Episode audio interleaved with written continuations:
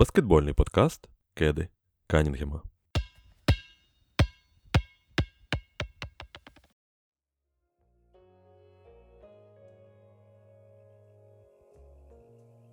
Друзі, ми повертаємося до прямого етеру після новорічних і різдвяних свят. Нарешті можна спокійно повернутися до баскетбольних тем, наскільки взагалі може у нас в країні щось відбуватися спокійно, і наскільки взагалі це можна застосовувати до нашої теперішньої ситуації, тим не менш, як співав Океан Ельзи, а нам з тобою своє робити. Тож ми і намагаємося це, цим займатись, і сьогодні будемо розмовляти е, про команди. Я б навіть сказав, спробуємо приміряти на себе роль таких собі баскетбольних лікарів-терапевтів. Е, у нас три команди, у яких е, серйозні проблеми в цьому сезоні. Вони трошки прихворіли, і ми спробуємо розібратися, в чому у них біда, чи можна їм виписати якісь е, адекватні ліки від цього, е, чи це взагалі, як то кажуть, не лікується. І, власне, мій колега.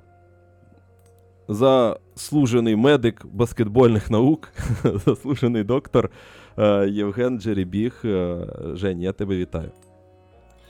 Усім привіт. Залишилось лише е, ви, ну, тобто з'ясувати, який є лікар. Тому що ти так терапевти, терапевти. Чи може хірург, а деяким командам може вже патологоанатома потрібно? А ну, головне, що не проктолога. А, тому... А...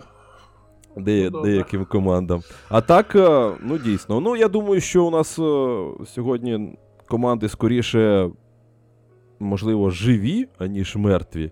Е, тому, можливо, ми все ж таки поки що хірурги, спробуємо щось врятувати, але ну, це покаже практика, так?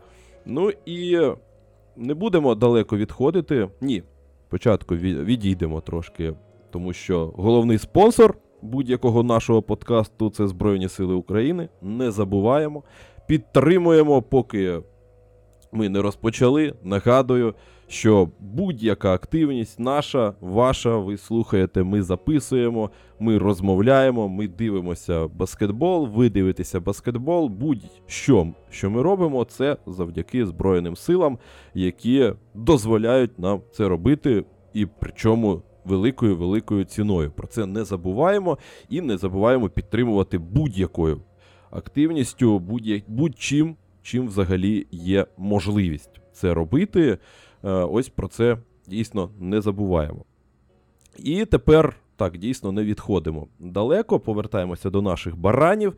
І з поваги до Жень тебе почнемо навіть не з Америки, а розпочнемо з Канади.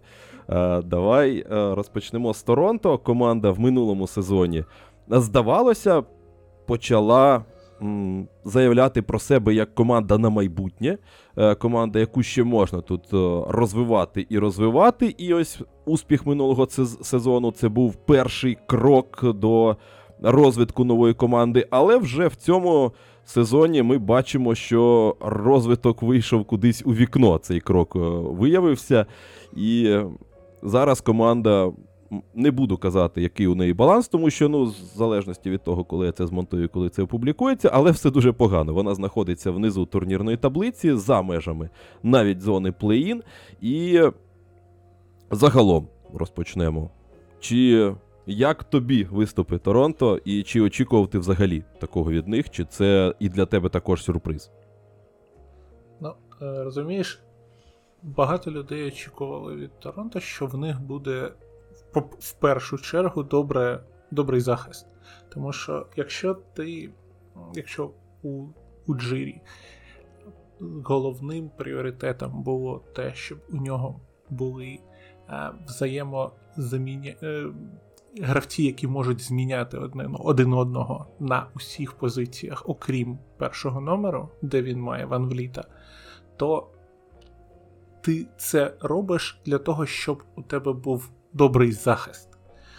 Проте е, є дві проблеми, які в нинішніх Raptors заважають, дуже сильно заважають. Перше, це схема, яку Ньорс е, продовжував грати, награвати весь е, початок сезону, і він тільки зараз намагається відійти від неї. Там, Мабуть, три тижні я бачу, як вон, як вони щось щось намагаються вигадати, проте виходить не дуже добре.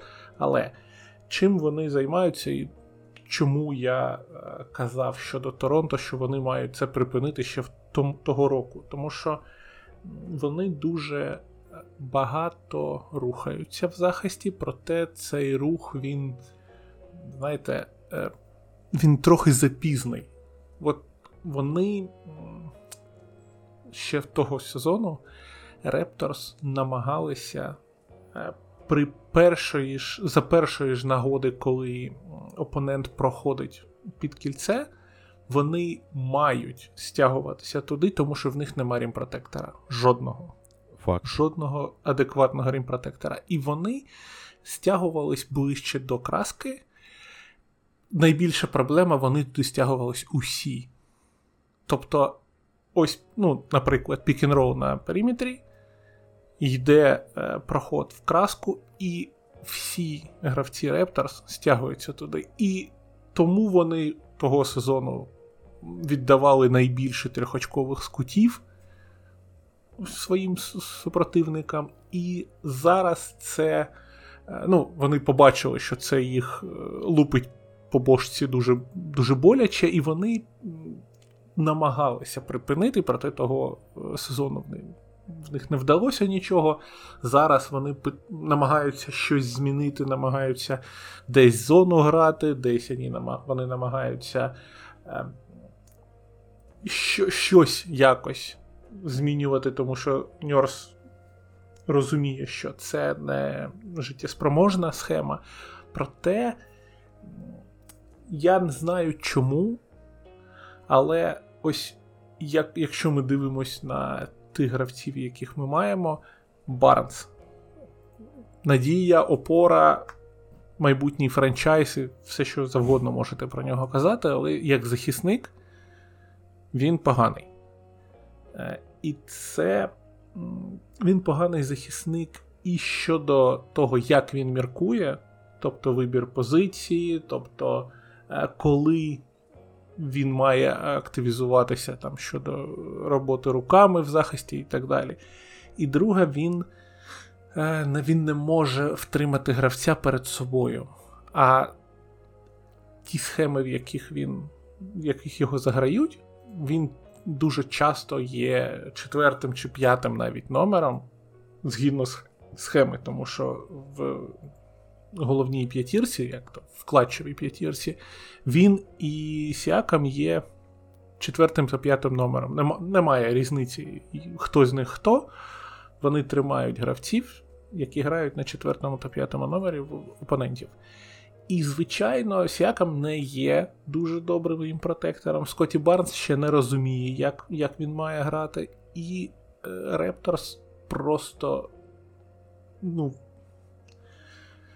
пропускають настільки багато з краски, що це, ну, навіть, я не знаю, важко сказати, що це може там, життєспроможно бути. І плюс на периметрі Ван Вліт він вже не встигає швидкісно за більшістю перших номерів. І якщо ти не маєш Ван Вліта, і якщо Анонобі звичайно, ну зазвичай, давайте скажемо так, зазвичай він е, опікує, опікується е, гравцем, який є форвардом, найкращим форвардом опонента, то у Репторс не вистачає людини, яка могла б грати проти условного Мітчела, проти е, Кайрі Ірвінга, проти Діанджела Рассела, як виявилось пару днів тому. Так. І це не знаю, мені це найбільш. Мене це найбільш не те, що розчаровує, я не можу зрозуміти як. Тобто, це було добрий захист, був основною ідеєю. Оце була найбільша щось, як як це навіть сказати, це був краю, краюголь, краєкутовий камінь, Я не знаю, чи є такий такий вираз українською. Ні, там наче якось інакше, але я сам зараз не ага. згадаю. Ну, добре. Я маю. Я до чого кажу, що вони мали бути найбільш най, найкращою захисною командою, найбільш універсальною командою, яка грає в захисті. І саме захист у них там десь 20-й, 25-й, в залежності від того, коли ти дивишся е, по сезону. 26-й був, я був взагалі в шоці, як це можливо, проте відсутність рімпротектора вона б'є дуже сильно. І команда намагається щось зробити, намагається там за рахунок великої кількості е, руху це компенсувати. Проте проти дисциплінованої е, команди в атаці це не працює, і ми бачимо по плюс по результатах команди, що це дуже-дуже складно. Ну, до речі, я хотів спитати, е, чи не бачиш ти тут питання і до взагалі ідеї цієї команди, тому що ось іронічно виходить, що у нас е, з того, що ти сказав, е, ми розпочали з того, що це повинна була бути найбільш або просто супер універсальна команда, але на виході вона виявилася ні чорта ні універсальною.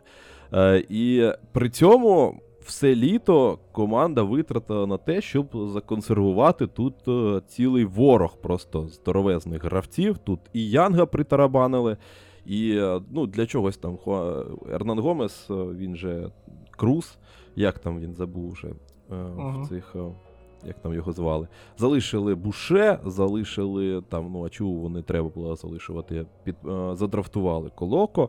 Е, тобто для чогось потрібні були 29 важких форвардів, дріб маленьких е, центрових. Е, і при цьому команда не має нормального гравця великого. Ми звелися, наша розмова звелася до цього. І загалом, чи не є це результатом ось такої досить дивної кадрової політики, транс, так, кадрової, саме правильно, трансферної політики немає е, у баскетбольних клубів. Ну, просто ось. О, як то кажуть, занадто загралися, можливо, в свою цю ідею з супервеликою п'ятіркою, супервеликими складами. І ось, наприклад, ті ж люди, половина з тих, про яких ми зараз згадали, яких притарабанили сюди, вони ну, на, на чорта вони тут. Ну, розумієш, е, тут, на мій погляд, тут стикається філософія е, у Джирі з реальністю ви всі знаєте, ну, я гадаю, що твої слухачі знають, що е, Масай Уджирі це людина, яка намагається продвинути якомога більше африканців до ліги, і NBA Африка він є президентом цієї програми NBA, і він своїх, свою там якусь програму продвигає. Я не згадаю зараз назву, проте їй вже 10 років, якщо я не помиляюся. Тому у Джирі зараз намагається, він намагається збудувати команду за, згідно зі своїм баченням баскетболу. І от ось чому я кажу, що його план стикається з реальністю, тому що. Е, Якщо ти маєш дійсно висококласних гравців, то те, що він намагається зробити, то працювало б. І якщо ви гадаєте, що то не так, згадайте, як грав Бостон з Елом Хорфордом та без Роберта Вільямса. Угу. Бо за великим рахунком, бо те, що робить Бостон, і їх, е, їхні гравці, які грають на позиції гардів, вони ж величенькі. Вони ну, ж там 6-4 Вайт, 6 3 Смарт, якщо я не помиляюся, чи 6.3, чи 6.2, проте Смарт дуже е, фізично сильний, то він може е, змінюватися навіть на четвертих номерів деяких.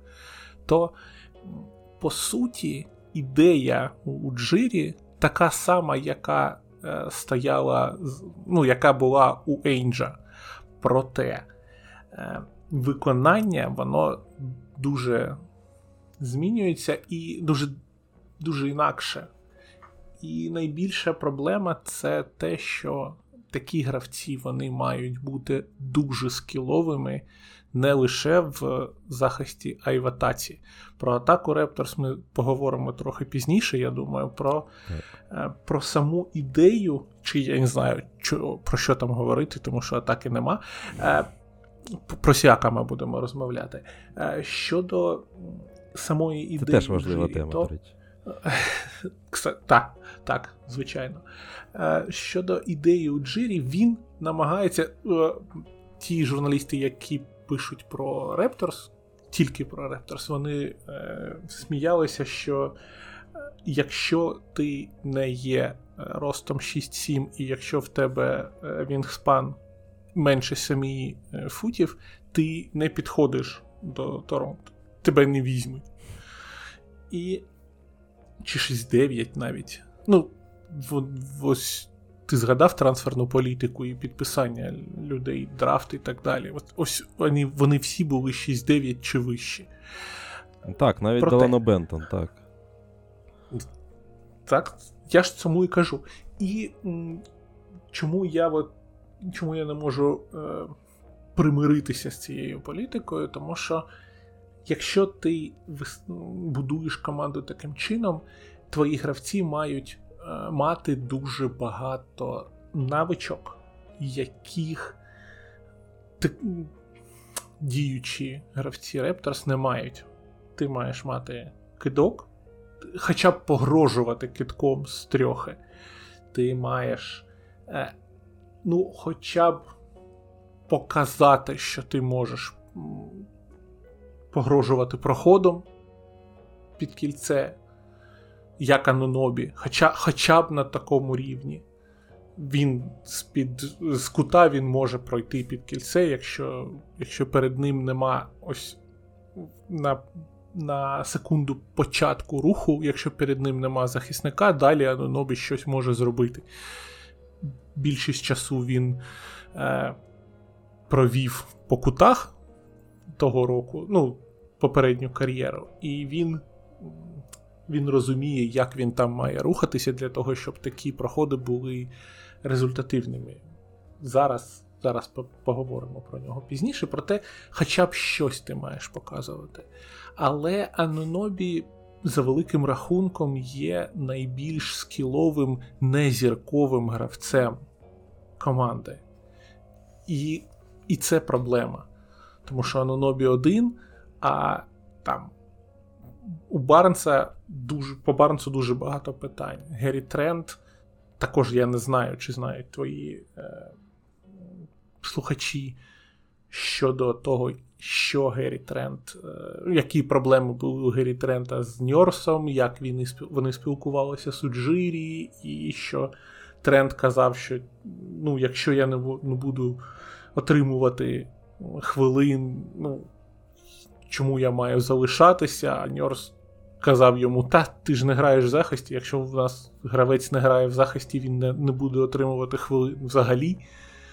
І це отак, отака, така розмова йде з гравцем, який має опцію гравця на наступний рік, і якого, ну, який може сказати, та пішли ви, я, я десь в іншому місці буду грати. Тобто, це все ну, не дуже не дуже добре виглядає, і я не знаю, як це завершиться. Чи завершиться це швидко, чи ні. От у них була дуже така розмова, причому на публіку, тобто Ньорс на одній з прес-конференції це все е, видавав і розказав про розмову з Гері Трентом. Потім Гері Трент дві чи три гри не грав взагалі. Потім е, він вийшов, він багато грав, він дуже багато забивав. Він намагався показати, що він ну, що він добрий гравець, але я гадаю, що то все то все е, більше, знаєте, як показують гравця, що він вміє, що він може, проте я майже певен, що він не залишиться в команді що його будуть обмінювати, проте я не, не бачу куди. Тому що якщо я про то все знаю, то я певен, що в лізі дуже багато людей, хто знає як мінімум стільки ж, скільки я. Тому я не думаю, що це буде дуже легко його міняти. А Геррі Трент це єдина людина, яка щось, хоча б щось е, забиває з, з відстані, з далекої відстані. І ось, якщо хочеш, ми можемо поспілкуватись про атаку, проте там, там дуже важко. Ну, слухай, тут е, я б скоріше зайшов з іншого боку, ну, з персоналій, так?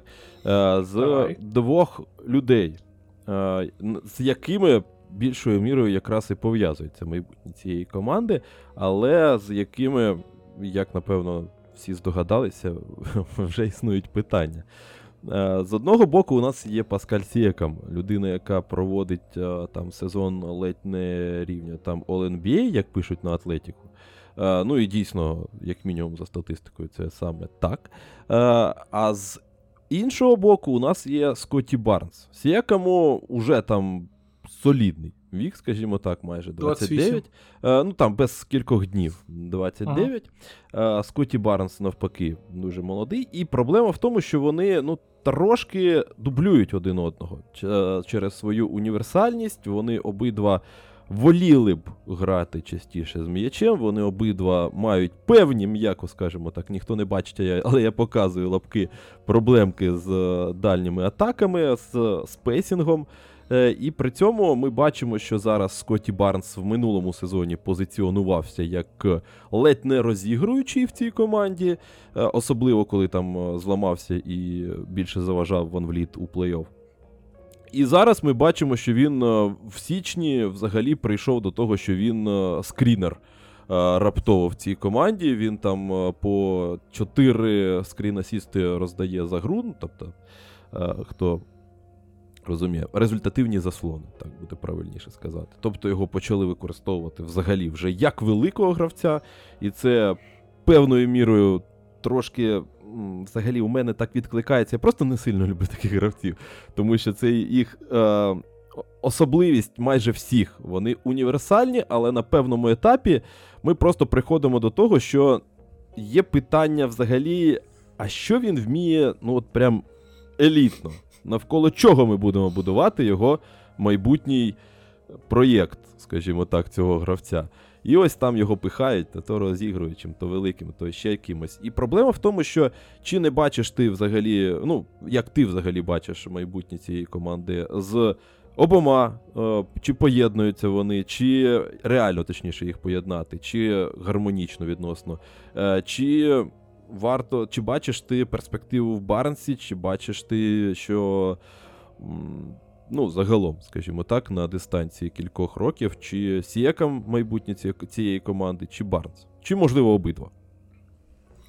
Ну, ти розумієш, е, найбільше питання для мене, як бачить це Уджирі. Тому що Таненбаум не буде нічого вимагати від Уджирі. Таненбаум це як це кажуть українською.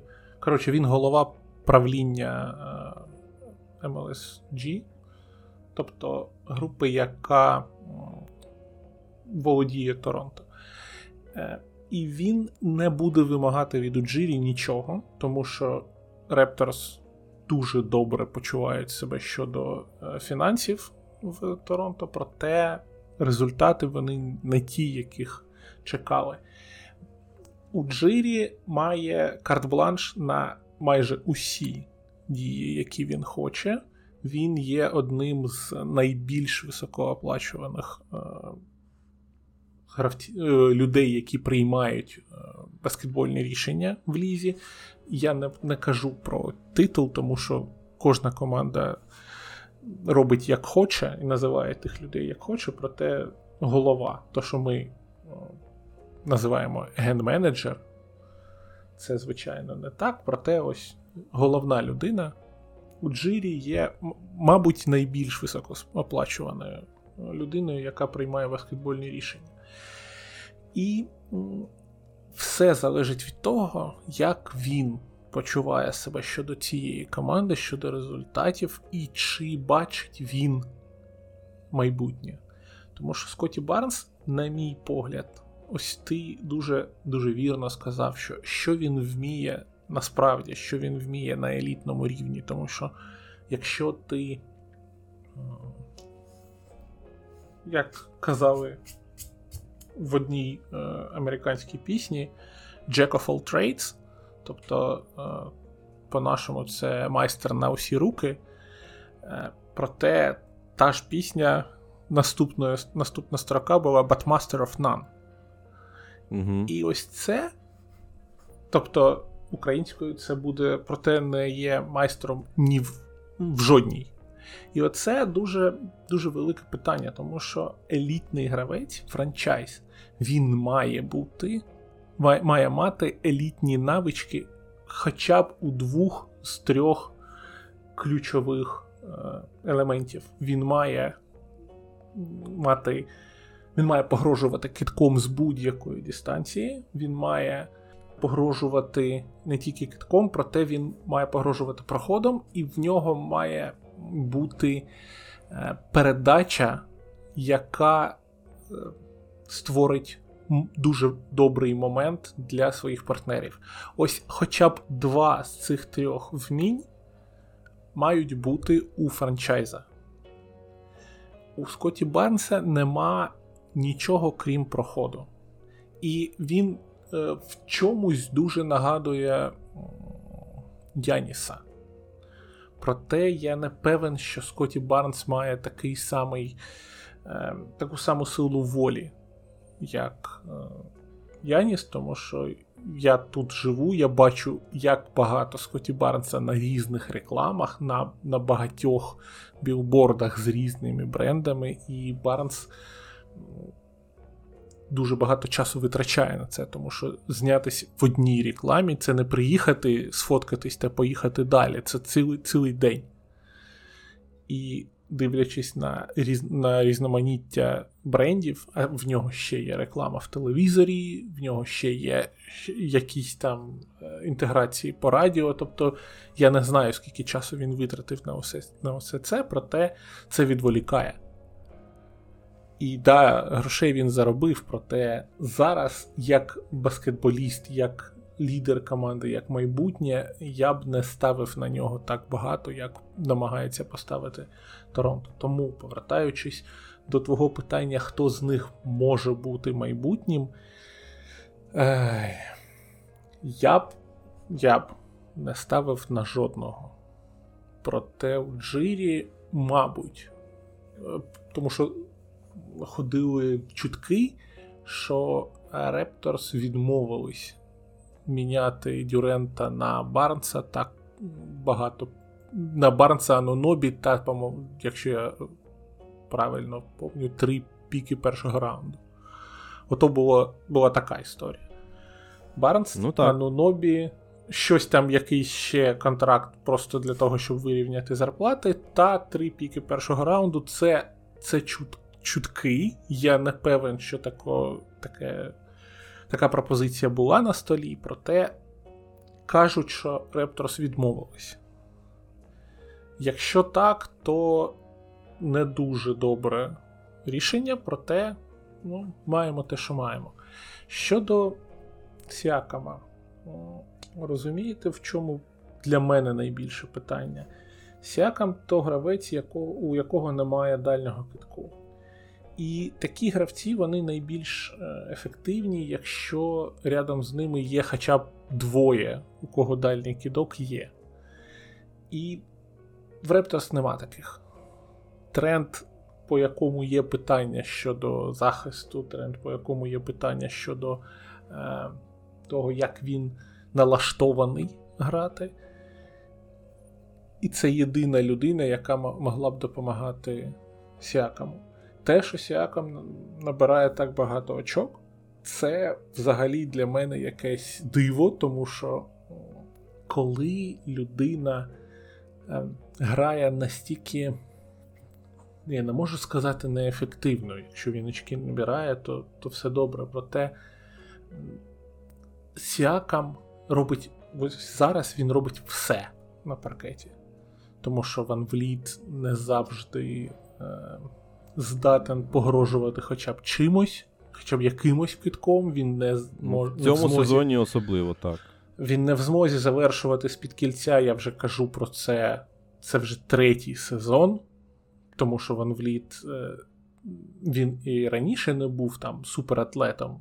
Проте зараз в цій лізі, щоб завершувати з-під кошику, ти маєш е, або стрибати дуже високо, як Марант, або ти маєш на швидкості полишати гравців дуже далеко за спиною, щоб вони не мали змоги накрити тебе ззаду.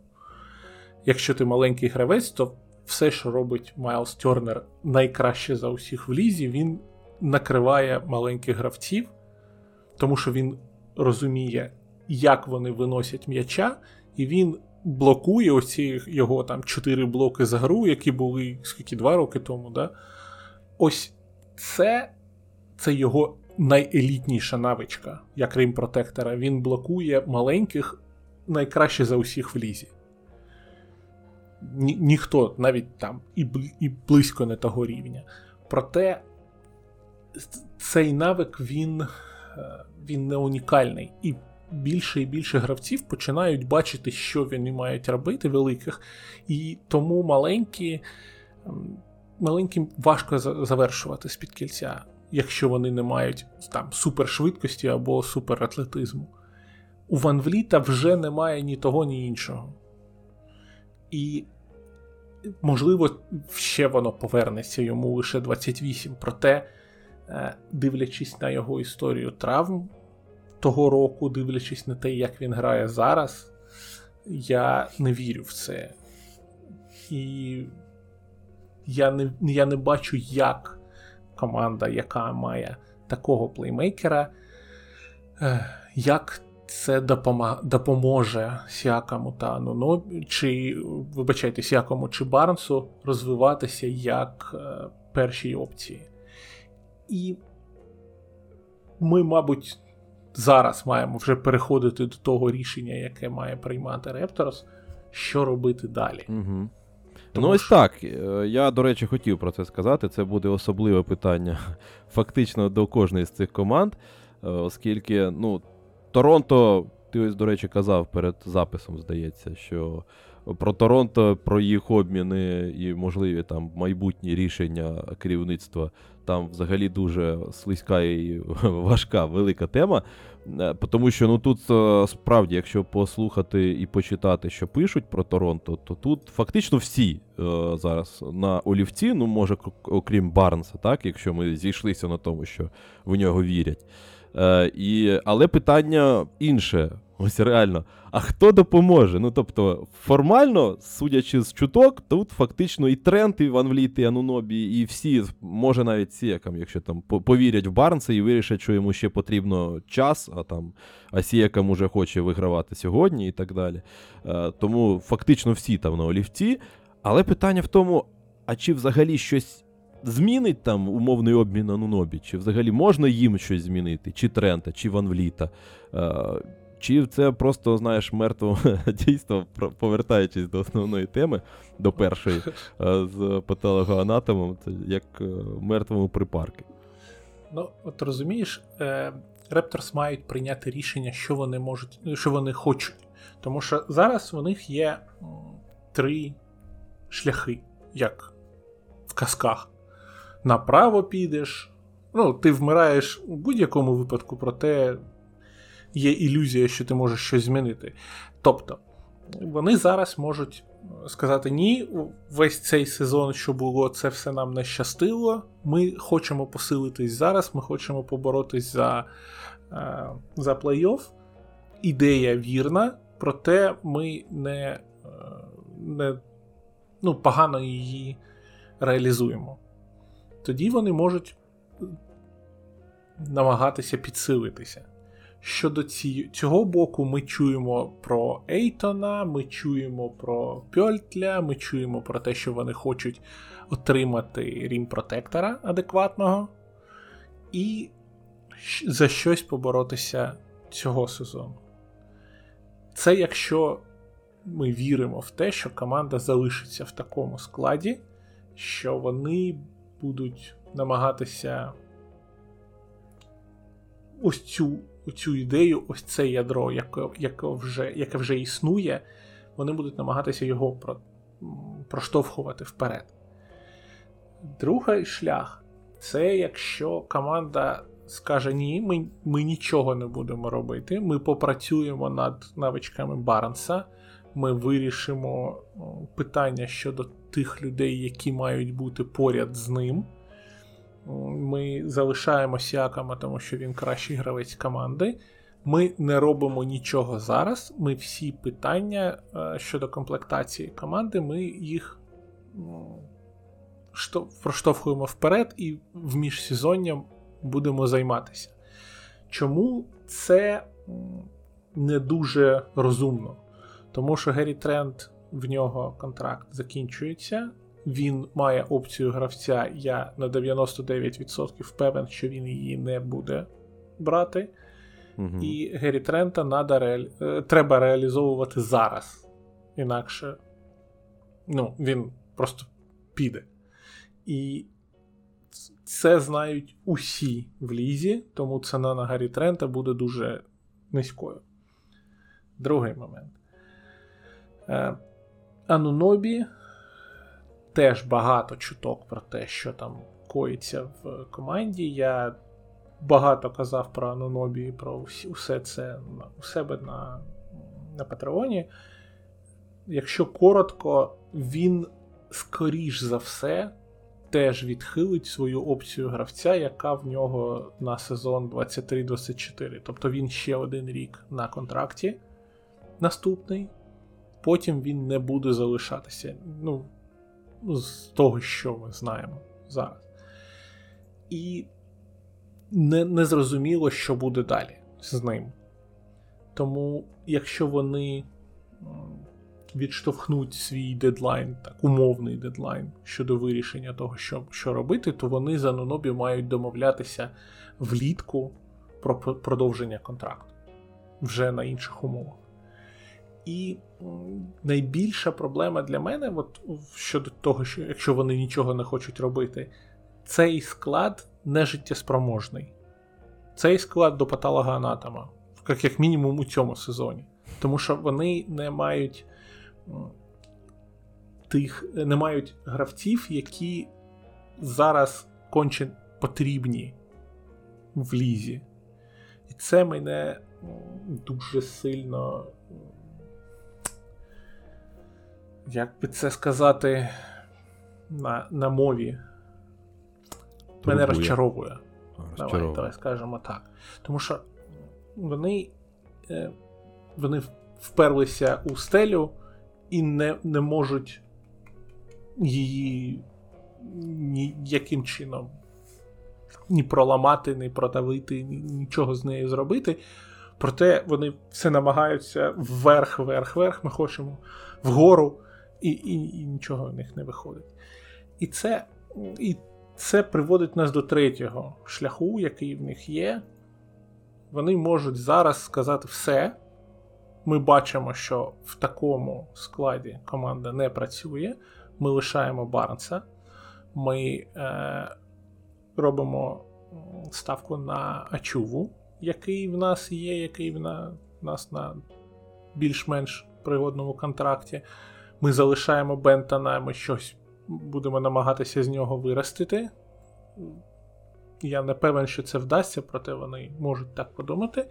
І ми не будемо продовжувати відносини з Ван Влітом цього літ, літа ну, влітку, тому що Ван Вліт теж має контракт, який закінчується цього року.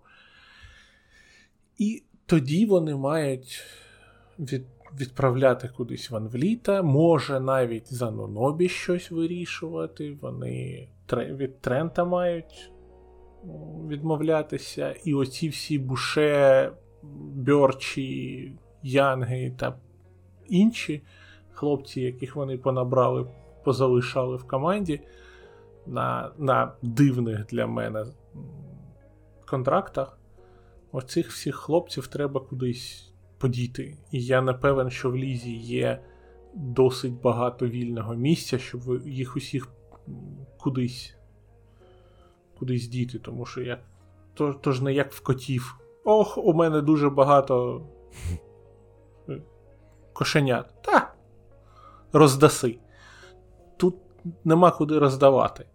Тому це ось це питання, дуже велике питання, якщо вони дійсно скажуть, так, ми хочемо, ми зараз, ось зараз ми будемо розпродавати усіх. Якщо вони дійсно вирішать, так, ми розпродаємо, вони е, зламають ринок, тому що їхні гравці вони за. Як, якість, а, як, За якістю вони найкращі в лізі зараз на ринку. Нема із доступних нікого на рівні там Сіакама, наприклад. Чи Анунобі, Анунобі, який підійде майже будь-якій команді. Тільки в Кліперс він не потрібен, проте вони його все, все одно куплять, тому що у Балмера є гроші.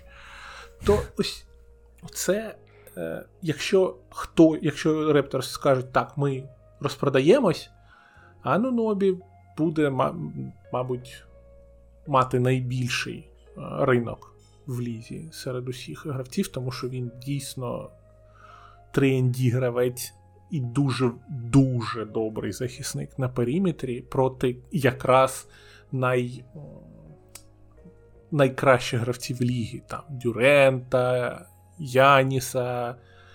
Ну, якщо хтось ще Леброна з Каваєм тут чекає, то проти них також. Тобто Ананобі це один один з найкращих захисників на периметрі проти форвардів. М- можливо, найкращий. Тому що Бріджесу не вистачає фізичної сили. І оце людина, яка виходить на ринок. Звичайно, на нього буде великий попит. Крім того, Ван Вліт, який міг би допомогти там, трьом чи чотирьом командам щодо того, е, щодо присутності е, дуже е, присутності Гарда, який ще не вмирає як Конлі, наприклад, і який ще може приносити користь молодій команді. Меджик, Х'юстон.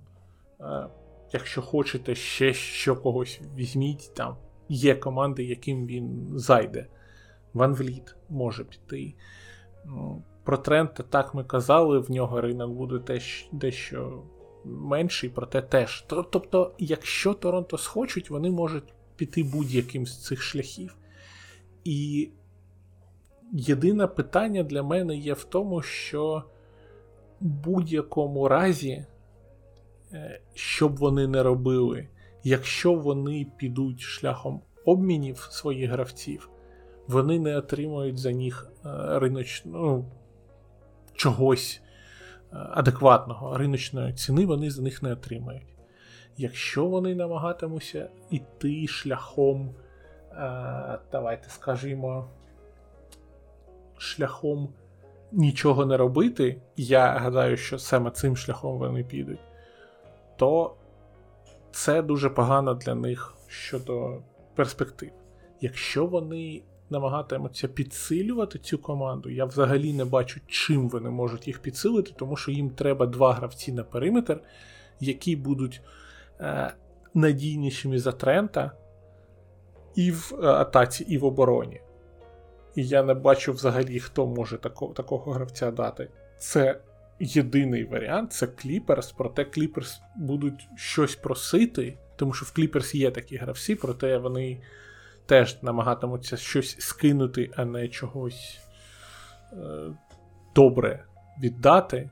І якщо там хтось захоче Кенарда отримати, який був би ну, набагато кращий за Трента, то з Кенардом піде на. на я мав, я гадаю, що це буде якийсь Морис, який вже там вмирає в Кліперс. І і нафіг він Торонто. Тобто, ну, дуже, дуже, на мій погляд, дуже проблемна оця історія. Я не, Я не знаю, як вони будуть, яким шляхом вони підуть. Ну так, дійсно, складна історія. Ну, Я щось одразу подумав. Ти сказав про Кліперс, я подумав про Нормана Павела і думаю, все, Ураборос вхопить себе за хво, за хвоста, е, круг е, замкнеться, і і можна буде одразу закривати цю багадільню. Ну, да. ну але так, згоден. Е, в будь-якому разі, мені здається, також, що це просто шлях нічого не робити. Не те, що нічого не робити, а просто ну, зберігання ак... важного обличчя, так, що ми не торгуємо, а ми просто ходимо, прицінюємось, так, щоб е, у випадку чого. Це не ми хочемо продавати, це ви хочете у нас купляти е, цього анунобі, і ми з вас будемо там витягати зайві якісь е, кілограми, зайві якісь активи. Ну, але, звісно, кожен має, може мати свою думку. Ви можете свою думку також висловлювати в коментарях, якщо вони доступні на тій платформі, на якій ви слухаєте. І в будь-якому разі залишається лише чекати, що буде, будуть вирішувати Масай Уджирі та компанії. Ну і слухай, давай з Торонто трошки пересунемося на все-таки в Америку, е, перетнемо кордон. Е, і Поговоримо про команду, яка зараз ну, вже трошки вигрібла е, з жахливої прям ситуації. Але при тому, що минулий сезон вона завершила взагалі першою в конференції, все одно поточний результат виглядає якимось, е, вибачте, гуано.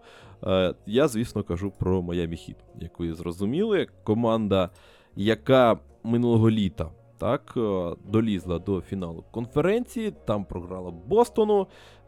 І Після цього вони відпустили такера. Це якщо так, ну, раптом комусь потрібна таке передмова е, до того, що відбувається. Е, продовжили контракти з усіма цими з Оладіпо з і компанією, скажімо так. Е, нікого не шукали на позицію четвертого номера. І ось так заїхали в сезон, який наразі, можна сказати, поки що провалюють. так. Е, але при цьому зберігають також е, видимість якогось е, присутності бійцівського духу і позитиву. Так, Останні результати, начебто, непогані, начебто вигрібають трошки. Але загалом це ситуація, м'яко кажучи, не дуже. І питання, напевно, класичне. так? Чи здивований ти подібним результатом від Майамі? Розумієш, коли ти коли ти не приймаєш важливих рішень у міжсезоння, коли ти кажеш, о, ні, я дам Хіра 30 мільйонів, і він буде моїм найкращим гравцем, то ти отримуєш рівно те, за що ти заплатив. Ти запл... вирішив, що я плачу Хіро 30 мільйонів. Ось насолоджуйся тим, що він може давати тобі насолоджуйся його китками е, на шостій секунді атаці, насолоджуйся його ефективністю з гри. Тобто це логічне завершення того, за що вони сплатили. І Ну, спорт... Хіро, да, давай так, е, у нього ж не найгірша ефективність гри. Ні, якщо ні, так. Ну, чисто на відсотки дивитися. Дай дай мені доказати те, що те, що я хочу сказати. Що так, І давай. насолоджуйся тим, як Спейстера вискокує зі свої... намагається вистрибнути зі своєї шкіри, ховаючи Хіро в захисті.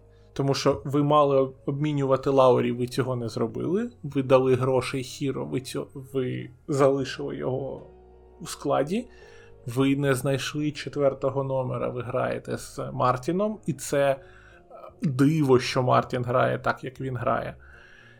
І ви зараз отримуєте те, що команда, яку ви зібрали, вона не в змозі бути боротися за вихід з другого раунду не в змозі. Є Бостон, є Філадельфія, яка, як би мені не прикро, це, прикро було це казати, яка набагато сильніша за нинішніх Майамі. Є е, Такер передає привіт. І є, ну, там там не такер буде вирішувати. Ну так, я я згоден, згоден. Це я так просто. Такер, да, такер буде з них потім. Такер, просто я йому, звісно, дивуюся, як персонажеві, взагалі, як, який приїхав в такому віці вже в NBA. І при цьому кожен рік знаходить собі одне місце смачніше іншого. Ну. Ну, Спочатку, як там кажуть, ти працюєш на заліковку, потім заліковка на тебе. Студент. Я знаю, що ти працюєш дуже довго, проте оце, оце те, що нас вдоблювали стільки років. Так, так, це ти правий. Проте я не бачу, як як такер може е, зараз. Він в деяких лайнапах він навіть не потрібний. Тому що я от. Я я гадаю, що один з лайнапів він такера не е, включає. Мелтон ну, має бути. Загалом то так, і у Майамі, якщо навіть дивитися, то у них не не захист вмер. Тобто так, п'ятий захист звичайно. в лізі, тобто не стільки такер. Я тут згоден. Це просто через те, що е, де знаходяться завжди команди під Атакера. Е, а так, е, дійсно, там же ж е, атака вийшла у вікно, куди подалі. Ну, атака... Ну, і власне, і, власне, вибач, Hero залишали ж фактично з тою формулю... з тим формулюванням, що це взагалі-то ледь не єдиний гравець, який може щось створювати в нападі, тому що загалом це команда, в якій дві не кидаючі зірки, і команда встає інколи. Ну так, от просто вмирає в атаці. І начебто Hero хоч якийсь там імпульс вкладав в минулому сезоні, тому що ну, він тупо такий гравець, так скажімо, е, куражний. Е, але при цьому навіть ну, залишили і залишили. Він набирає очки, набирає, але атака все одно вмерла. Е, і якось щось не допомогло. Ну, так, атак, атаки в них і не було того року. Тому що, якщо ми дивимося на плей-офф, це було по 40 хвилин за вечір геройств від Джиммі. І все інше це там щось десь Штрус забивав, щось десь Вінсент забивав. І, можливо, якщо у Адебайо був добрий е, добрий вечір, так, би мовити, то він щось міг зробити. Проте зараз, якщо ви ти ти правий. Вони зараз і Задебайо намагаються зробити зірку. У нього є там е, і крім грі в пості, яку він намагався прокачувати до до цього сезону. Зараз він щось виконує самотужки на дистанції там біля трьох метрів до кільця. Тобто він почав е, кидати з більшої відстані. Він почав робити якісь намагання обігрувати лицем до до кільця. Тобто він він намагається розширювати свій е, асортимент атакуючих дій. І в це вкладається дуже великий час на тренуваннях, тому що з ним займаються 24 е, на 7. З нього намагаються зробити зірку. Проте для папи Карло тут дуже багато роботи. Дуже багато. Тобто дерев'яний солдат Урфіна Джуса вже вийшов, дуже добрий, сержант навіть. Проте далі тяжко. Адебайо дуже добрий гравець в захисті. Ну, не не суперелітний, проте дуже добрий. В атаці йому важко. Важко. Він дуже багато на себе бере зараз. У нього 16 кітків за гру, 16 для Адебаю, для центрового. Це, це блін, як ембід. Проте найбільше питання він не може набирати таку ж кількість штрафних, як ембід. Він не погрожує настільки ж е, е, сильно і на ньому не фалять настільки ж часто. А якщо ти великий гравець, який нам, із якого намагаються робити зірку, то ти маєш набирати фоли. Ти маєш своєю активністю набирати е, фоли на гравцях. Причому граючи в атаці, не в захисті. Щоб на тебе, щоб на тобі фолили, щоб на, те, на тобі порушували правила, щоб ти мав змогу відпочити трохи, щоб ти не мав працювати в кожному, в кожному володінні. Тому що якщо ми бачимо з вами 16 кітків за за гру, то то, мабуть, 40 володінь в атаці, в яких він працює, серйозно працює. він може не отримати цей кидок, проте він працює дуже-дуже багато. А 40 володінь в атаці, граючи на позиції п'ятого номеру, де ти маєш штовхатися, де ти маєш е, заслони ставити, потім бігти під кільце, потім ще щось робити там. Якщо тобі дають м'яча, то ти маєш обігрувати. Це, Це важко. Це не гра Редіка, де ти стояв-стояв, потім хтось поставив тобі заслону на дозі, ти зробив 4 шаги і отримав м'яча і кинув. Це це інша гра щодо затрат енергії. Тому це дуже цікавий експеримент. І я ж кажу, найбільше я. О, я навіть не знаю, як це сказати українською. Я приголомшений тим, тією майстерністю, яку демонструє Споельстра. Скільки він дає різних схем, в першу чергу в захисті, як він їх роз, розташовує на на паркеті, як він гравців тасує посеред володіння, як вони не те, що не просто страхують один одного, як вони рухаються в захисті я ось дивлюся на те, як рухаються гравці Мемфіса в захисті. Я в шоці в повному, тому тому що розумні е, розумні зміни, тобто їх їм вдовблюють те, що, е, що робили лише гравці Майамі всю кар'єру з Поельстри, лише вони. Ось після того, як е, Леброн пішов з команди. В Майамі захист став Е, працювати на елітному уровні в більш, більш за, за, за рахунок того, що СПО малює схеми, і кожен гравець знає, де він має знаходитись. Навіть Хіро знає, де він має знаходитись. Він час від часу забуває туди піти, проте. Але він знає. Так, він він знає. Він він потім, як, коли він згадує, він біжить туди, куди треба бігти. Проте, ну, це трошки запізно, але це не є питання.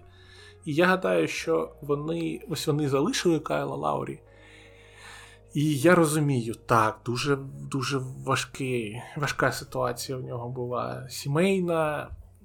Вони зробили йому поступку.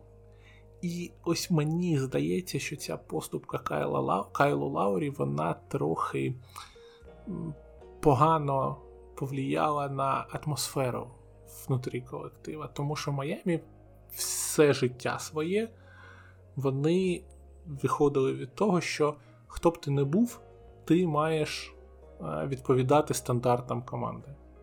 6, скільки там 4 чи 6% е, під кожного жиру. Оце, оце все. Кайл Лауері у тому сезоні не відповідав жодним Дякую. чином. І так, я, я ж кажу, в нього були причини у, у житті. Проте, коли Майамі показало, що ми можемо відступити від своїх принципів, від того, що ми декларуємо як е, єдину умову знаходження в команді для всіх, ось я гадаю, що це було не дуже позитивно. І дещо як би це сказати, що в цьому сезоні, якщо от у того сезону Лаурі був, і як, якби Лаурі грав, то було б взагалі дуже погано. Проте те, що Лаурі не грав, то ну, деякий час. Не взагалі, а деякий час. То ось, мабуть, як, якимось чином трохи. Як би це сказати, ну, дало е, менеджменту команди як індульгенцію, чи якось так я можу сказати, тому що Лаурі грав погано і дуже погано грав в плей-офф проти Бостону. Все все одно команда дійшла до сьомої гри. Але якби ось я, я певен, що деякі молоді гравці мали питання, якби Лаурі був у формі, якби він був в, на, в належному стані чи не виграли ми у Бостона. Тому що вони могли виграти у Бостон. Якби хоча б хтось щось робив так, як він мав робити. Проте й вийшло, як вийшло. Не знаю. Я не знаю, що вони зараз хочуть робити, тому що теж я казав е, хлопцям, що мені здається, що е, влітку рішення приймає Райлі. Весь інший час з ростером працює Елісберг. Елісбург. Е, людина, яка ну, як є фактично правою рукою Райлі, він відпрацьовує контракти, він усю. Ну, Фахівець CBA. Ну, в нього дуже дуже широкий спектр повноважень, і майже все він робить в офісі, тому що Райлі вже як стратег. Давайте скажімо так. Проте за Райлі фінальне рішення, і тому дуже багато контрактів, які виписує Майамі, це не ті контракти, які видавав Елісберг. Не ті. Повірте мені. І як би ми з вами не не, ну, не, не, оцінювали Пета Райлі, він надзвичайно сильний стратег. Проте контракти, які він видає, вони завеликі. І ми це бачили. Вони вже меми і ставали буквально в попередньому поколінні генерації, скажімо так, цієї команди. Так, ну, тому. З е, тому Джонсоном, кажу... з Оліником. Так, так, так, так. Тому я й кажу, що от мені здається, що Елісборг працює е, 345 днів, проте ті 20 днів в е, червень, липень, в липні які працює Райлі, вони потім змушують Елісберга працювати вдвічі більше весь рік для того, щоб вписатися в в бюджет і все інше. І в ростер, і так далі. Ну, що є, то є. Не знаю, як воно буде, проте мені здається, що Майамі зараз вони навіть не будуть робити дуже великих кроків. Вони підсиляться, намагатимуться підсилитися е, на четвірці кимось, хто є досвідченим в плей-офф. Проте то й усе, я гадаю, тому що в них нема можливості рухатися в якийсь бік дуже активно. Ну, це факт. Це факт, е, оскільки е, платіжка у них, звісно, прям краса просто. І я, власне, хотів. ну, Ми підходимо до головного запитання по нашому пацієнту, і воно насправді досить тісно пов'язане з ще одним. Е, не так давно з Поельста, ну і, власне, йому вторили так гравці казали про те, що фактично все насправді тупо просто. Бо треба влучати свої китки. Е, в минулому сезоні команда була першою за реалізацію триочкових, в цьому сезоні вона 25-та. Е, і люди, які начебто щось влучали раніше, ну тобто навіть профільні шутери, так, типу Струса, типу, там ще когось. Мартін ще окей влучає. Але ось всі ці Робінсони, Робінсони, Вінсенти, Оладіпо і і проча компанія, які мали 40, вони вмерли. І ось в цьому питання: чи може бути таке, що ну, інколи баскетбол тупо проста грає? Е, Погодься. Е, І Інколи буває таке, що ну, накатує накатує у команди, і вони повертаються до середніх значень, скажімо так, якщо у того ж струса там 40% за кар'єру, він почне потроху вирівнюватися до середніх значень. І за рахунок ось цього вирівнювання вони почнуть десь чіпляти ці перемоги, і це піде на покращення. Ну не знаю наскільки тут навряд чи якихось е, глобальних там плей-оффних раундів, але, як мінімум, е, поточної ситуації вони повинні трошки згладити, так? І Можливо. Так, ну, ось да, ось, ось цього так почнемо. Чи чи ось, е, ну, ось просто ось така аномальна у них реалізація. Е, чи це пов'язано якось е, з цим, е, ну, як ти, як людина, яка більше дивилася за мене Майамі, зізнаюся, я дуже мало дивився Майамі в цьому сезоні. Це пов'язано суто з тим, що вони беруть ті ж самі атаки, але не влучають, чи це просто якийсь баг в Е, системі гри, яка десь зламалася. І той же Струс, Мартін, Оледіпо, Вінсент не отримують тих китків, які у них були раніше, і просто для них не створюють таких можливостей в цьому сезоні, як це було раніше. Чи просто ну тут о, руки рівняти?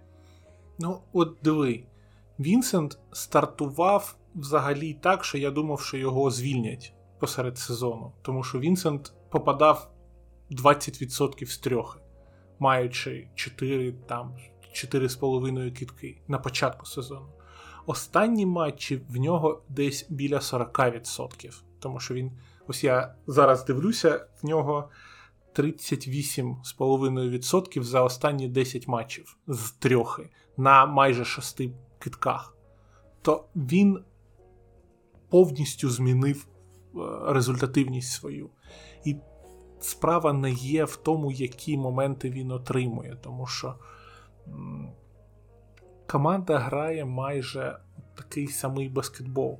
Проте, коли Адебайо дійсно щось може показувати, і на ньому починають е, здвоюватися супротивники, ось тоді з'являється, е, з'являються потроху місця де Адебайо може віддати на периметр. Якщо на ньому здвоюються, то Майамі далі вже знає, що робити. Вони розкидують до вільного китку.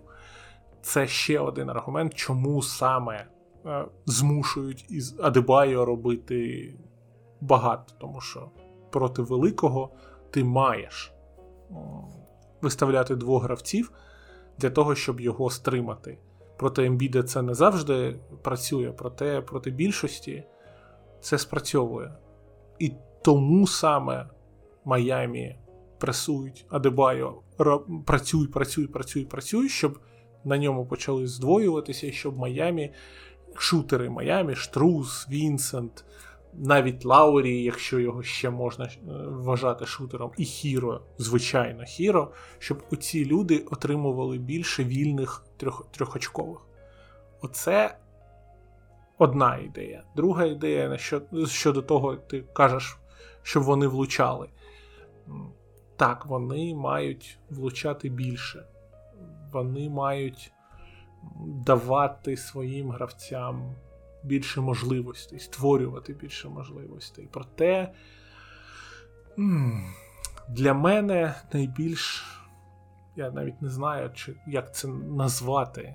Е, найбільш не проблемне, а я я не розумію за рахунок чого. Тому що е, Кайл Лаурі, на превеликий жаль, він вже не, не, не погрожує з дистанції, а більше нічого він робити не може. І час від часу, коли вони грають проти слабкої, слабкого захисту, так, він там створить момент, це це зрозуміло. Проте Лаурі на превеликий жаль, ще раз кажу, він вже все. А Майамі нічого з цим не роблять. І саме тому мені здається, що вони не зможуть дуже далеко зайти в цьому сезоні, і я не бачу їх поза другим раундом жодним чином. Я навіть не певен, що вони перший раунд зможуть пройти. Ну, з тією конкуренцію, яка зараз є на сході, то дуже на... схоже, я згоден з тобою. Е, Я просто, ну і до питання про чи змінить тут щось обмін. Е, Я ось буквально перед подкастом думав взагалі, що можна зробити з цим е, ростером Майамі, враховуючи їх контракти. І насправді не так багато взагалі команд, які можуть прийняти якесь лайно відверте від е, Майамі, типа. Данкана Робінсона, тому що він з його контрактом не потрібен приблизно взагалі нікому. Е, Єдина команда це Detroit Pistons, напевно, е, які, в принципі, до барабану приймати того Робінсона чи не приймати. І лишень питання в тому, чим його можна урівноважити.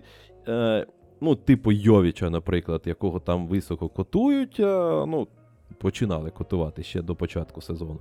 І е, для молодої команди він може являти собою якусь цікавість. І я так подумав, що там 19 мільйонів у Робінсона, 19-20 мільйонів є у Бояна Богдановича.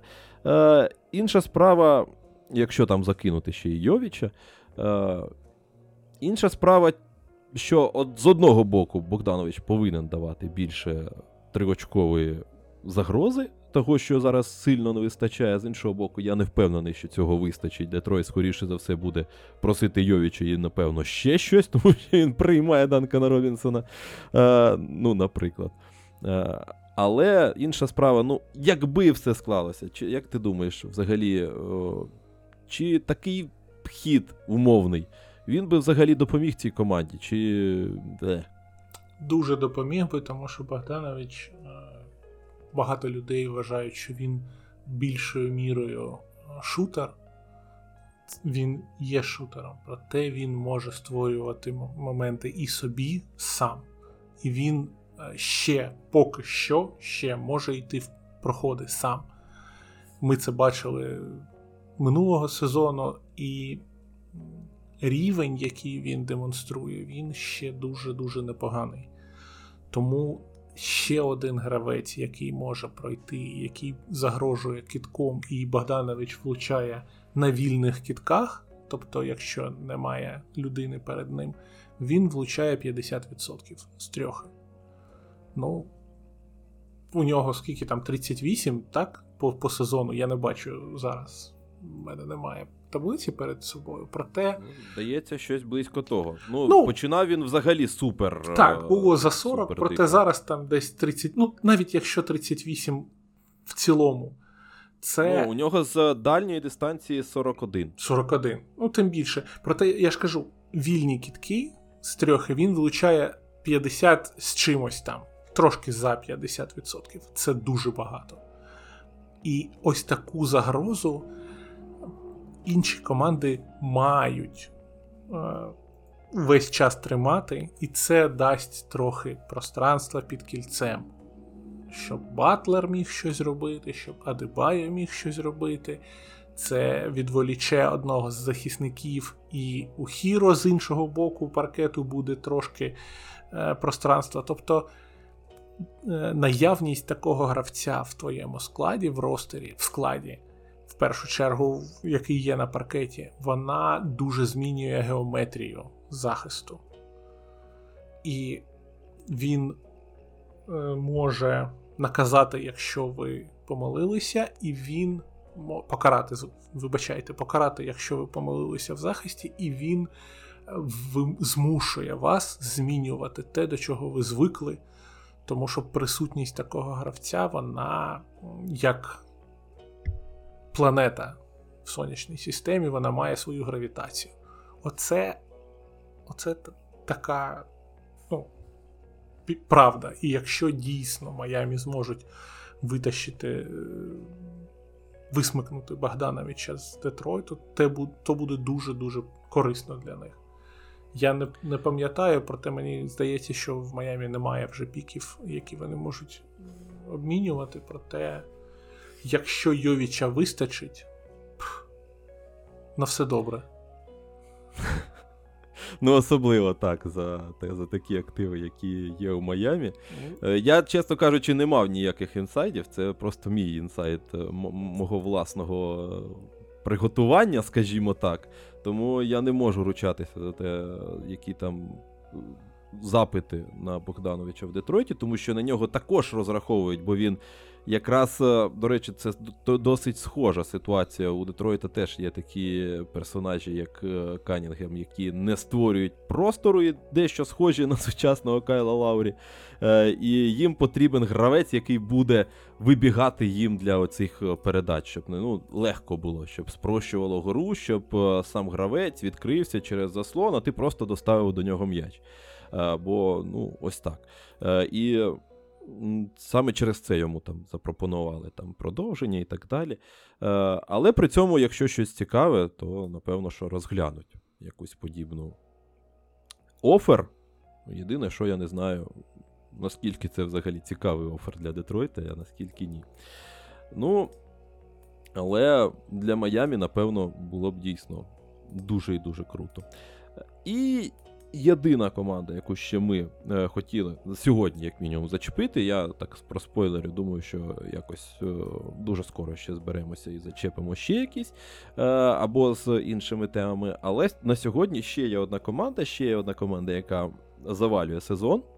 Е, і тут вже навіть без обмовок, оскільки у Майамі Майамі почав збирати кабіну потроху.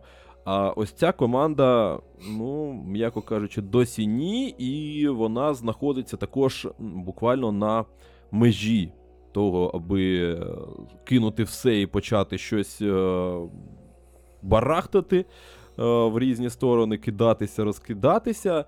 Я, звісно, маю на увазі Чикаго Булс, команда, яка дуже класно стартувала в минулому сезоні. Вона десь там, якщо не помиляюся, десь е, до лютого е, була прям топ. Ну, можливо, в січні, так, е, вона завалила там фінал сезону, другу половину, десь більшу.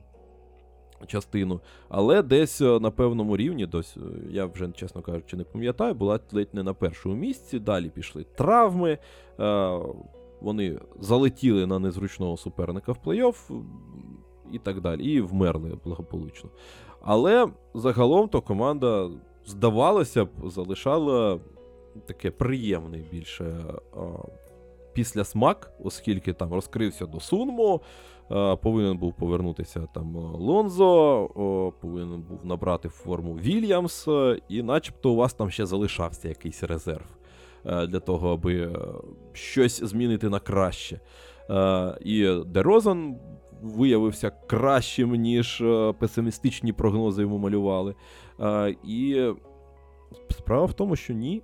Ні, чорта. Ось ми бачимо, що команда знов таки барахтається скоріше ось там поруч із Торонто, навіть борячись за саму можливість побути поруч із зоною плей-ін, Вони зараз ось буквально там на останньому кордоні знаходяться від випаду на останній сходинці. І все те ж саме, власне. Чи ось те, що ми бачили в минулому сезоні, було оверперформансом певною мірою, і, скоріше за все, ось це ми зараз бачимо відхилення до того, що приблизно повинно було бути. Чи, можливо, це не знаю, фактор випадіння Лонзо все е, змінює. Як ти думаєш? Ну, Лонзо дуже потрібний гравець, проте давай згадаємо, що і Карузо не грав. Дуже довго так. не грав Карузо у цьому сезоні. І він ще отримав травму. Ось кілька матчів тому я бачив, як він покинув паркет і не повернувся. Я я не знаю, якщо я не помиляюсь, він вже грає, проте його відсутність була дуже помітна. Тому що е, найбільшою найбільшою е, новиною для мене було те, що Чикаго того сезону, коли вони починали, коли ще Лонзо був живий, вони були дуже сильною командою, яка могла захищатися на периметрі. Під під кільцем так, там був Вучевич, тобто Чикаго пускало десь вони були чи четвертими, чи п'ятими за найбільшою кількістю пропущених очок з краски. Проте на периметрі вони були дуже добре захищаючоюся командою. Зараз це все десь пішло. Лонзо нема. Лонзо, скоріш за все, не буде до кінця року. Патрік Вільямс виявився е, як він перетворився в тикву так толком і не побувши каретою, яка має, мала вести команду десь попереду. Він, ну, скажімо так, я гадаю, що на нього вже махнули рукою навіть в, Чик... в офісі Чикаго. Щодо його перспектив, там якихось заоблачних. Но найбільша проблема в Чикаго це, звичайно, лавін і здоров'я лавіну, тому що це це проблема. Він дуже поганенько грає, як як на гравця, якому видали максималку. І цього недостатньо. Тобто, якщо ти дивишся лише на його статистику, так, там 38% з трьох на восьми, на восьми кітках, ох, ніхрена собі, це ледь, ледь не найкращий гравець в лізі. І я дуже-дуже дуже е, занепокоєний тим, що зараз на ось цю статистику можуть купитися якісь команди, які шукають собі зірку. Я так кажу, тому що ми декілька разів цього сезону читали про те, що Лавін має е, питання щодо подальшої гри в Чикаго. Його не влаштовує те, що там Донован робить, його не влаштовує команда е, і дії команди, і він там спілкується з менеджментом і так далі. І ось це все щодо Лавіну. Я сподіваюся, що він зможе повернутися на свій рівень, тому що він був е, одним з найбільших е, пахарів. Вони всі працюють багато, проте Лавін, ну, добавте ще там 20% до людини, яка працює найбільше, ото було все, що стосується Лавіну, тому що він дійсно працював над собою дуже-дуже дуже багато. І ось коли все це мало дати результат, травми дуже проблемний, проблемний рух в захисті. Він, Я казав того року, що він дуже додав в захисті саме в переміщеннях, саме в тому, як він е, працював ногами, е, граючи на периметрі, і все це цього року, після операції на колінах, яку він робив, все це цього року знов зникло. І я не знаю, чи воно повернеться. І ось теж я пару років тому казав, що якщо Лавін не підпише контракт з Чикаго, то Торонто мають його виловлювати і забирати до себе. Мають, мають йому пропонувати найбільший контракт, який вони можуть, і все таке. Зараз я молюся, щоб Торонто не купилися на на ту статистику, яку показує Лавін, тому що, на превеликий жаль, він мені дуже був симпатичний всю його кар'єру, проте зараз я б не робив на нього ніяких ставок, тому що він не демонструє того, що що мав би демонструвати, а коліна в нього вже здають, незважаючи на лише 27 там, чи 28, скільки йому років. Ну, без кількох днів теж у нього 27 і 290 з чимось там здається, якщо не помиляюся. Е, так, в березні буде 28, і дійсно, це вже такий, знаєш, е, в кожного покоління повинен бути свій гравець, який своя зірка з хворими колінами, знаєш, якийсь. Е, але, ну. Закла він, по-перше, вже обіг трошки Брендона Роя за пробігом в NBA, якщо не помиляюся, Рой вже ще раніше закінчив. 5 років, так. Рой відіграв 5 років. Так, я вже щось почав забувати. Е, І так, з приводу Лавіна е, згоден. Е, Я теж був в його фан-клубі ну, майже завжди, як він, скільки він був в NBA. Е, І мені колись було дуже багато зусиль витрачено, щоб. Е, відкріплювати від нього ось той образ е, просто данкера, який був колись в перші його роки кар'єри, коли він вже почав демонструвати більше, але всі ще його сприймали через призму тих дан-контестів. Е, але зараз. Так, і всі, всю інформацію, яку я зараз зустрічаю по заку, це питання дійсно по його колінах, по лівому коліну, е, якщо бути точним. Е, І так, ще одне питання. Це людина, яка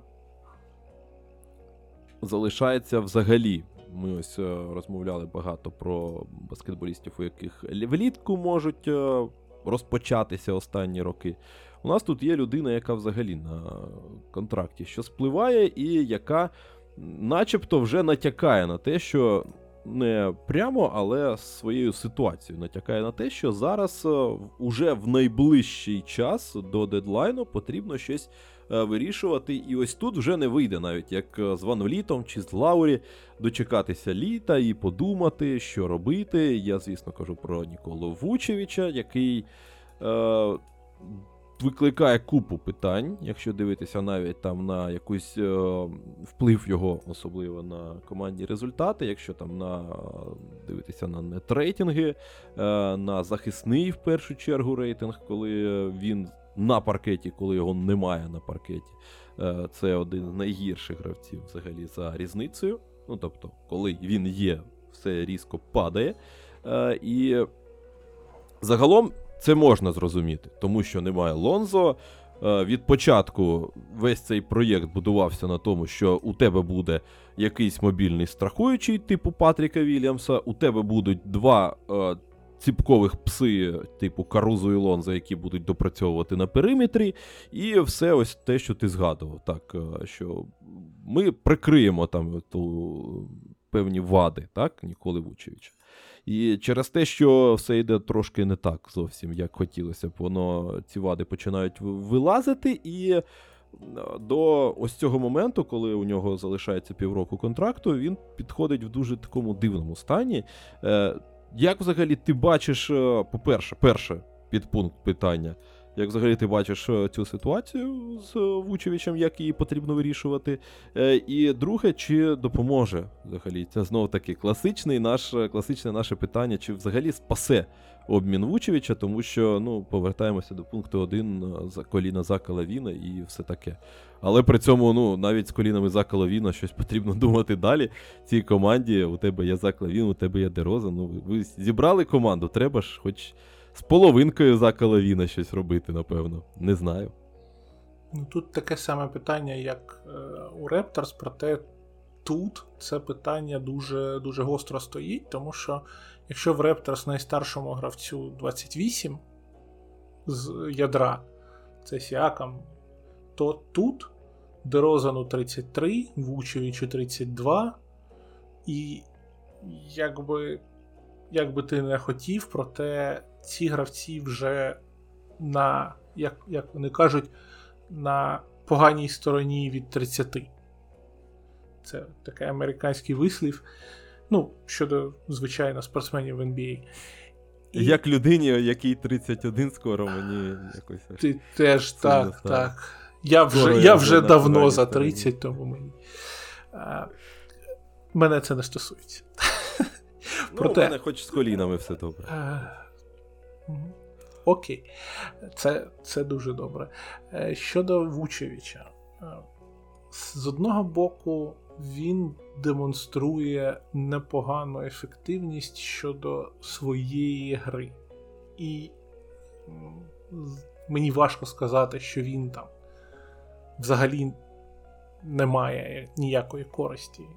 Проте, з іншого боку, він нічого не робить в захисті. Ай. Моя баскетбольна філософія така, що центровий має в, в першу чергу бути рімпротектором. Це його найбільше питання, і це найбільша його позитивна риса. Це, Це те, що він має робити в першу чергу. Все інше то бонуси. І ось тому мені дуже важко казати, що Вучевича так його треба е, залишати або його треба обмінювати.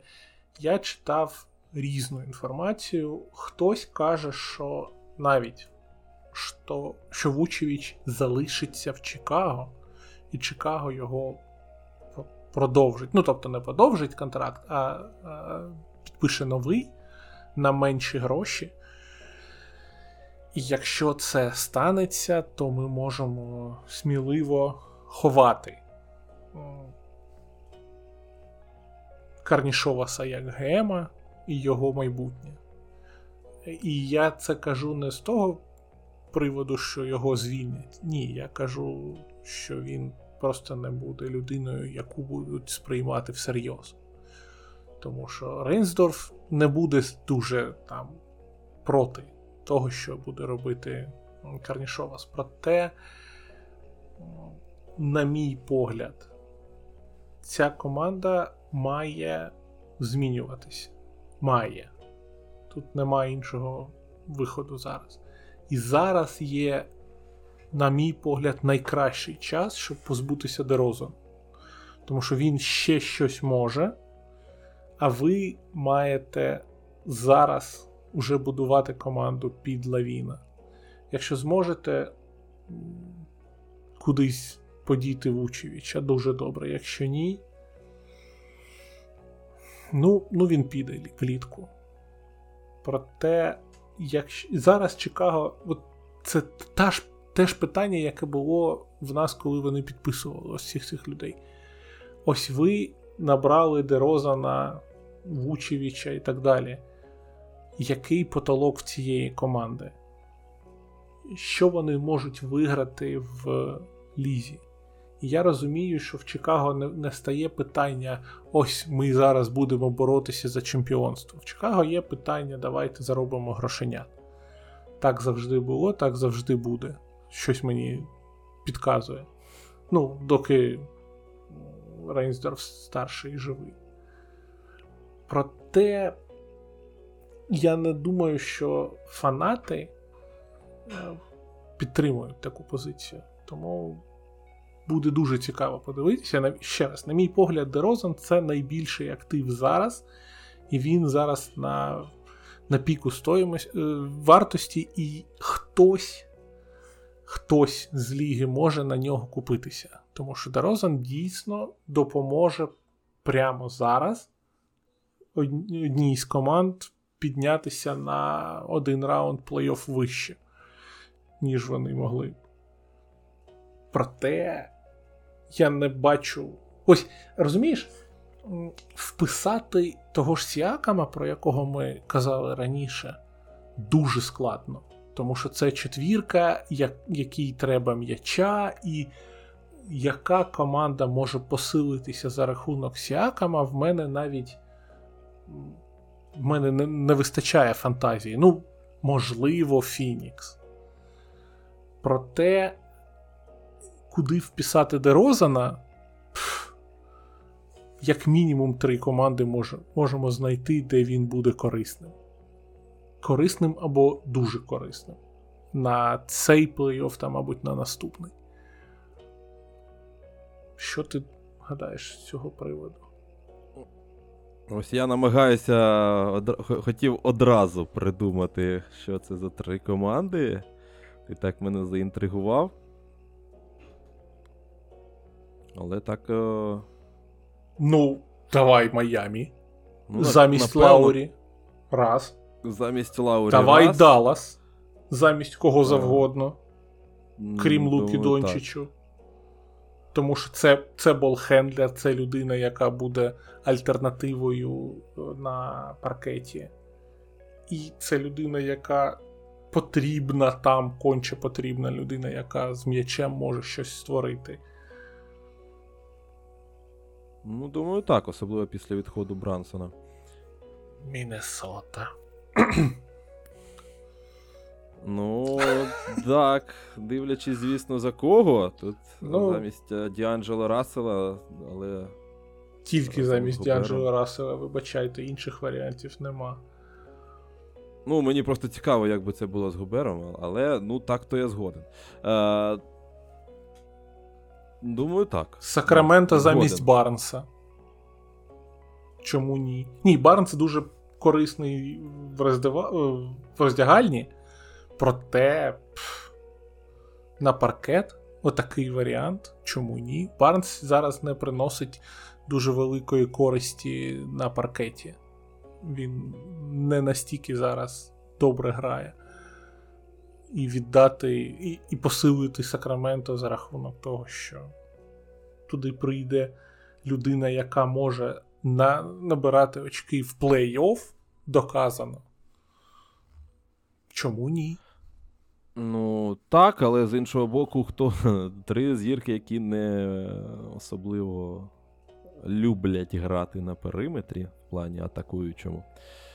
Це було б як мінімум цікаво подивитися на Сабоніса, Фокса і Дерозана одночасно. No. Е, ну, Як мінімум, я раніше вже казав в одному з попередніх подкастів, що загалом то моя філософія в тому, що якісні гравці, які хочуть грати разом, вони знайдуть спосіб грати разом і залишатися ефективним. Е, а якби суперпоєднувані гравці, які не хочуть грати взагалі або не хочуть грати між собою, вони, хоч хоч як вони повинні на папері поєднуватись, вони поєднуватись не будуть. Е, тому тут, мені здається, можна взагалі куди хочеш вписати Дерозана, якщо це буде органічно е, в плані хімії, скажімо так. Е, і з того в тому плані, що зараз потрібно щось е, робити Чикаго. Тут е, взагалі 200%. Просто мені здається, на виправдання, ну таке певне виправдання Карнішоваса, можна сказати, що там його трошки підставила ситуація, напевно, оскільки він спочатку, начебто, почав генерувати цю команду ще два роки тому, так, е, коли виміняв Вучевича, це ж два, так, uh два роки тому. Е, коли начебто ще ніхто не знав про те, що прийдуть Дерозан і е, Лавін, ой, і Лонзо з Карузо. Давайте і Карузо туди докинемо. І спочатку ця команда готувалася, начебто під Вучевича і Лавіна, під щось навколо Вучевича і Лавіна. Потім раптово підвернувся варіант з Дерозаном і Лонзо. Можна було там влаштувати ці схеми. І ну а чому б не взяти за принципом, скажімо так, дають бери. Uh, і він набрав, але при цьому ось тепер потрібно це розвантажувати якось. Спочатку Вучевич починає у нас, ось бачимо, розгойдуватись, потім Демар Де Розанко, який Ну, власне, він виконує дійсно ту функцію, заради якої його взяли. На три роки його взяли, з, урахуванням того, що перші півтора роки від нього буде максимальна користь, а там далі будемо думати. І, власне, структура всіх цих контрактів, вона приблизно, мені здається, так і повинна діяти в ідеалі. Тобто людина повинна ще щось з себе уявляти на момент ось цього моменту в контракті Дерозана, і він якраз виходить на цей рівень, скажімо так. І він відповідає тому рівню е, для того, аби залишатися активом. І інше питання, що команді в ідеалі дійсно дихатися і Вучевича, і Дерозана, але мені здається, що все залишиться лише на Вучевича. Все ж таки. Е, що вирішуємо питання за мірою їх е, як то, надходження, правильно буде сказати.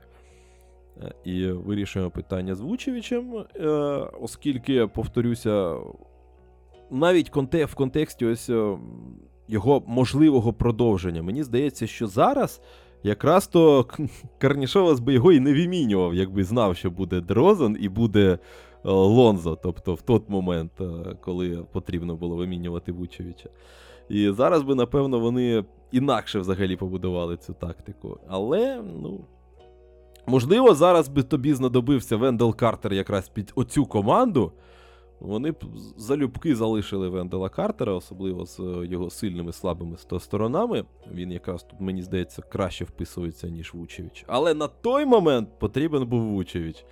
І зараз мені здається, що ну і Чикаго, ну, ти казав ось, що не потрібен, е, як ти сказав, е, закінчиться Карнішовас. Ну і мені здається, що навіть Карнішовас розуміє, що ну, ніхто не не, не треба продовжувати з ним контракт і тягнути ці, цього кота за хвіст. Хіба що ну, взагалі від ну, обійде всі команди, і всі скажуть, що зараз ми не будемо брати Вучевича і тоді не не залишиться взагалі нічого, окрім як спробувати його перепідписати, щоб потім обміняти. Ну, але загалом ситуація, звісно, ну, складна. Мені здається, давай так. Цей проєкт Чикаго. Ну, наскільки, по-перше, взагалі, я хотів сказати вмер, я хотів сказати, наскільки він оживав в цьому плані. Тобто, це все можна зворачувати і по і по новій будувати все навколо лавіна. Його залишків, чи що там залишилося, чи він все ж таки відновиться. Ну, це вже інше питання. Це ми не знаємо. Але факт в тому, що скручуємо Вучевича Дерозана і знову. Як то у класика було? Все херня, Міша, давай по Ну так, так. Мені здається, просто що е, розумієш, ось деякі журналісти, коли вони е, обговорюють цю тему, вони що кажуть? Ну, це лише півтора роки. Це ж треба їм дати ще можливість. Яка нафіг можливість? Вони стають старші та гірші. Вони пригнули вище вище голови того року. Зараз команда, яка має дуже багато питань по здоров'ю, в першу чергу з Лонзо. Зараз дуже багато питань щодо перформансу на паркеті. Плюс почалися питання щодо е, співіснування зірок в команді. То я не знаю. Я розумію, що Лавін зараз він отримав свій контракт. Зараз він може тепер намагатися піти до тієї команди, де він хоче грати.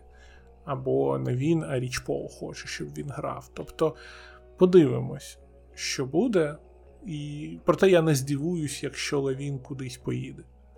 Цього міжсезоння, у цей дедлайн. Це буде, звичайно, дуже складно зробити. Проте, якщо там все буде дуже погано, то його можуть просто відправити кудись.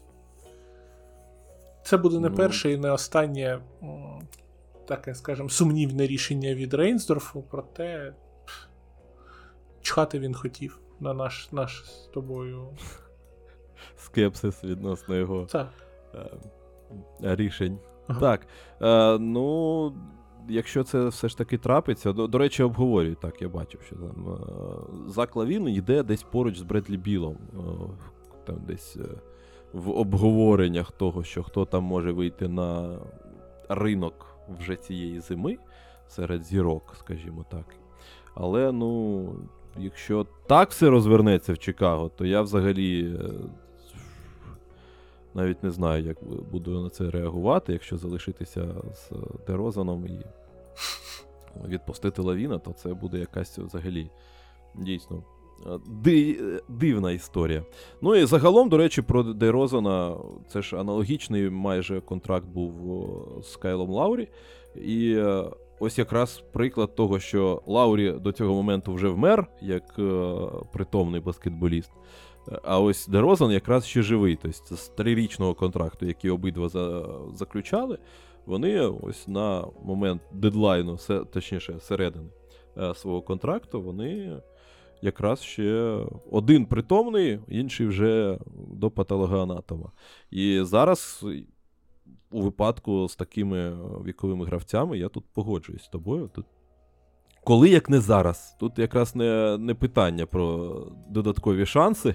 Тебе від початку беруть для того, аби давати результат в дуже короткостроковій перспективі. І якщо її немає, то ось буквально або зараз, або ніколи. Тому чекаємо. Ось Чикаго для мене в контексті дедлайну, напевно, найцікавіша команда, тому що тут. Потрібно вже ось, напевно, з тих команд, про які сьогодні розмовляли, це команда, який найбільше пече в одному місці, і е, які, напевно, вже зараз потрібно щось вирішувати. Перші дві можуть потерпіти, а ця вже, вже проситься. Ну, в будь-якому разі повторюся, кожен може мати свою думку, яку може висловлювати в будь-якому вигляді. Це може бути на будь-яких платформах, на яких е, ви слухаєте цей подкаст. Це може бути е, в коментарях в телеграм-каналах. Я залишу і контакти Жені. Я, до речі, не пам'ятаю, там у тебе до телеграм-каналу, здається, тільки у підписників, так? Просто напишіть мені в лічку, я вас додам. Окей, ось так. Тоді ось залишаєте контакти і всім, ось е, хто бажає, в будь-якому вигляді зворотній зв'язок можете залишати, можете підписуватись, е, шукати нас із Женею в Телеграмі. І ось на цьому залишається подякувати всім, хто дослухав до цього моменту, і подякувати, звісно, в другу чергу після наших слухачів. е, Тобі, Жень, за те, що знайшов час. Мені приємно. Я намагаюся допомагати нашому спонсору, тому. Тому і роблю все те, що Так. роблю. Дякую всім, хто дослухав. Хто дослухав мою українську до цього моменту. Дуже дякую. Ну, слухай, у нас е, багато людей зараз переходить на українську, тому мені здається, що це нормально. Це абсолютно нормально, що і у мене десь е, прориваються якісь е, слова. До речі, е, наріжний камінь. Такий, знаєш, відповідь в кінці, в кінці програми, так, знаєш, на питання, яке. То записуємо собі в словники, якщо хтось, як і ми, застряг на цьому. Е, Звісно, такі проблеми бувають певні, але це нормально в наш час. Е, І я думаю, що всі е, з більш ніж розумінням до цього відносяться. Ну і, власне, ще раз всім дякую, друзі. Залишайтеся в безпеці, не нехтуйте сигналами повітряної тривоги. Ви всі бачите і чуєте, читаєте новини. І напевно мені зайвий раз не потрібно про це казати. Е, Підтримуйте Збройні Сили України і не забувайте залишати якийсь фідбек. Залишайтеся здоровими, і все буде Україна.